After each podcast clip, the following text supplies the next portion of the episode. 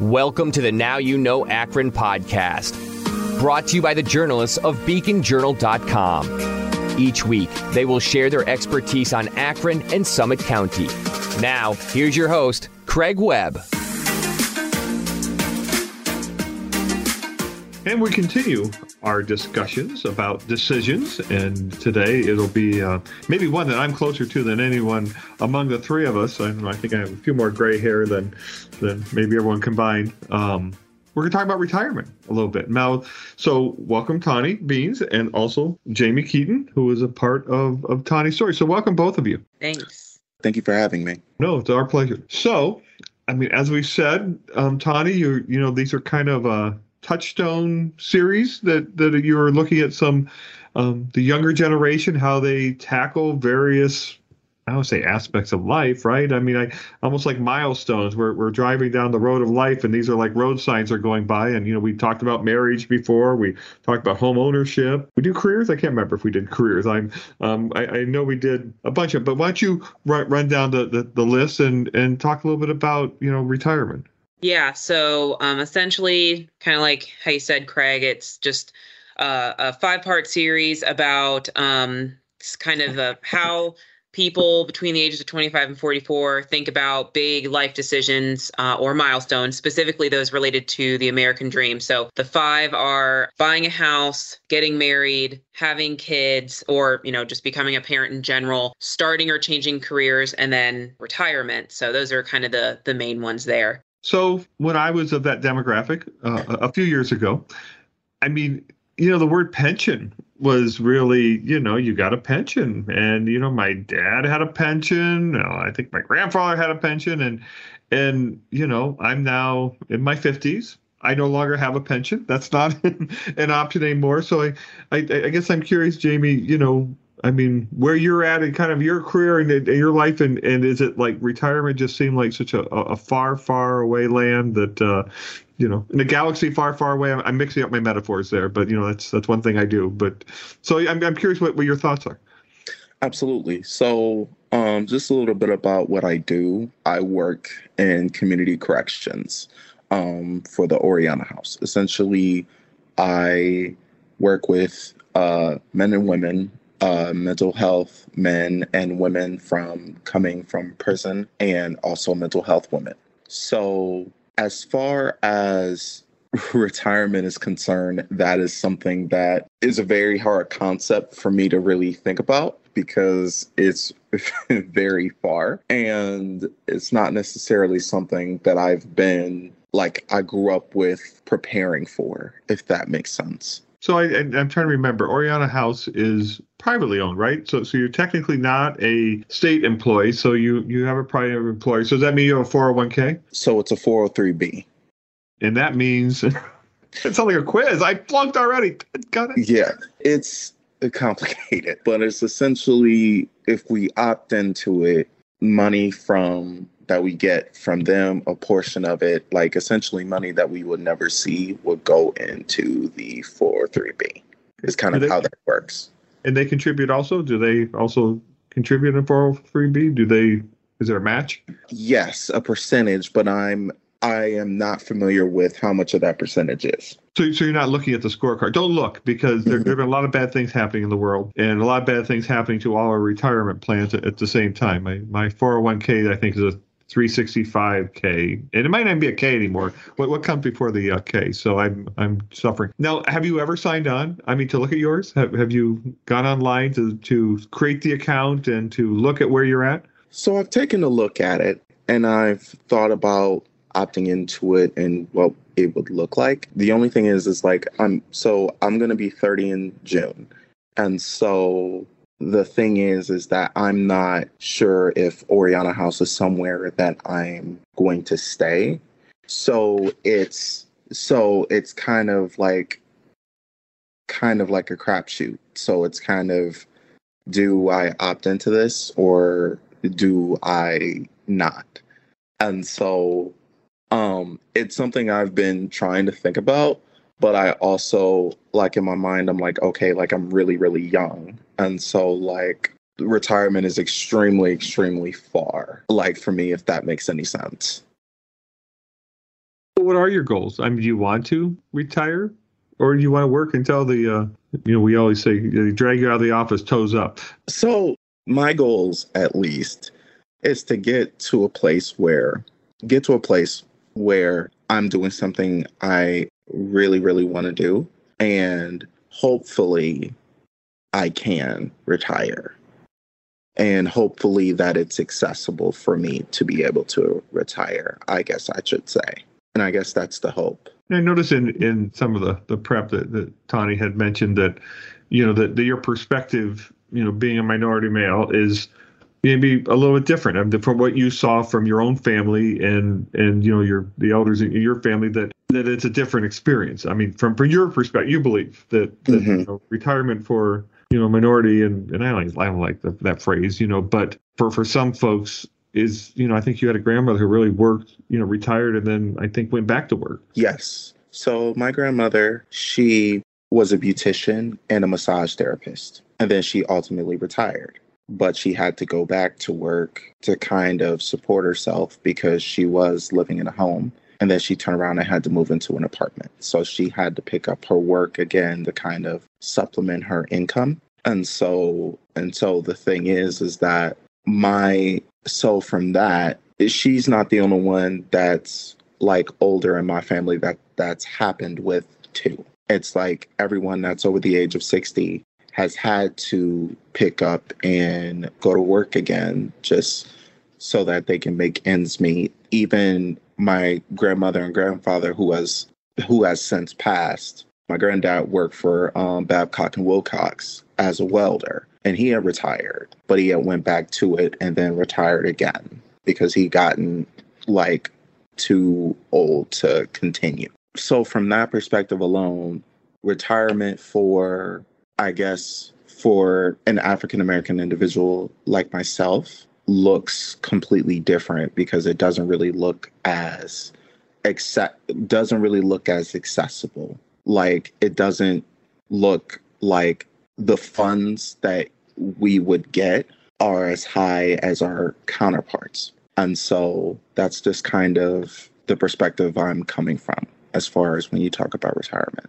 Do you think it's a society failure? I mean, uh, you know, I mean, now you're 30, so you have another, you know, theoretically 40 years to go if you work work till you're 70 or 65. I mean, you know, so I mean, you're, you're still deciding your your retirement plans, but was it just not a discussion point for you? You think for for your parents or, or your grandparents that that just it was something that just was never talked about? It's something that, like I said, it was just something, it wasn't accessible knowledge that we had. And so the thing is, is that we, so whenever they, so whenever I was coming up and getting a job and having a career, we had, we had this mindset that we have to work, we have to work twice as hard to get half. And so the thing is that, so with that mindset, we had to work we had to go into what we were doing, going to college and finding a career. We have to work hard. And retirement is not something that we could focus on because survival, in a nutshell, was the first priority. And being able to find something that we could support ourselves wasn't was a priority. And so for me, that was that was kind of the priority for me to go into something that a I love to do and b I can also support myself in doing it and kind of like working in the present so working in the present so I would be able to at least be able to think about retirement I guess if that makes any sense Well, and we're also, you know, your your generation is coming out with, you know, I'm not listening to what your situation is, but huge college debt, right? And also housing costs that are just going up and up. I mean, and utilities, and you know, I'm not whistle for the good old days. I mean, but I kind of look back at my my dad who worked for, you know, the CEI, which was the Cleveland Electric Illuminating Company and the power plant. He was, Mhm. you know, a he was a blue collar worker, but you know, I mean, the water bill wasn't that much, the gas bill wasn't that much. I mean, his house payment wasn't really that much, but now, you know, house costs have tripled. I mean, it, and it just the but the income hasn't grown as much. I mean, so you know, I'm just let me make you sound desperate, but I mean, you, I, I, think you said something very important that you know, living in the present. You know, just trying to live live in the present. It's hard to think really that far in the future when you know the the monthly bills already are are are so you know in some cases insurmountable for some. Absolutely, one hundred percent, and even you know, for me and my wife now, we're renting. And so the thing is, is that I know my parents literally just bought a house and like just. And so if you think about it, I'm going to be 30 in June. And they literally just bought a house not even a year ago. And that was my mother's credit getting to a place where she could, and my dad's credit getting to a place where he could. And so the thing is, is that, so like, for example, buying a house that entails cash deposit and then another cash deposit and then like all of these steps that at least for myself and my wife getting a credit card and being able to make a cash deposit that high is not the not the most accessible thing. And plus even whenever we would buy the house the repairs are 100% on us. Anything that would take place is um in the home is 100% on us. And so the thing is, is that if we're paying off college debt, if we're trying to make sure that the bills are, are in order and paying a mortgage, like it feels incredibly impossible. Um, and so we're renting essentially. And so like the thing is, is that so with that being said, with the insurmountable bills that we have and we're able to pay them on time and that's okay it's just with those to think about we can't really think about retirement ahead of when i'm 50 and 60 when i have to focus on what i have going on right now I mean, what's going on right now? It's the end of the month, right? I mean, you're kind of, yes. and then we yeah. start all over again. Tony, I'm, I'm curious when in your found in, in your talking to folks, you know, how typical is Jamie's story? Yeah, um, I would say Jamie's story is really quite the norm. Uh, so um, out of everyone I talked to, including Jamie, 12 people total, I'd say it's probably 50 50, 60 40 um, in terms of like the majority of people saying, I'm probably just going to have to work until I die um, they've kind of just accepted that it's probably they're not going to be able to save as much as they need to. Um, even if they do have a 401k, it's not going to afford them in 40 years time enough to live comfortably where they would not have to supplement their income and i jamie i really thought it was interesting you mentioned credit again with you know um, i think maybe one or two people when i uh, asked them about housing mentioned uh school like loan payments um and everything but all like i think everyone at least mentioned credit. That was the overwhelming reason why people were saying it was a barrier to getting a house which is you know a way to well-known way to build wealth and all of these other things.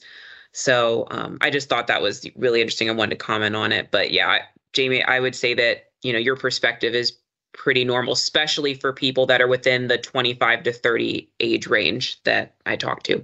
Well, if you could wave a magic wand, I mean, what would your magic wand be? I mean, would you know, if you had a pension, I mean, what's your, you know, what's your, what's your thought? I mean, you, you said you're, you're married, or what's your thought for your own kids? I mean, when you think about retirement and and you're, you know, every generation wants to make it better for the next generation, and and you know, I'm just curious what, what, what barriers could be removed that would help you or, or, or even help if you have kids eventually?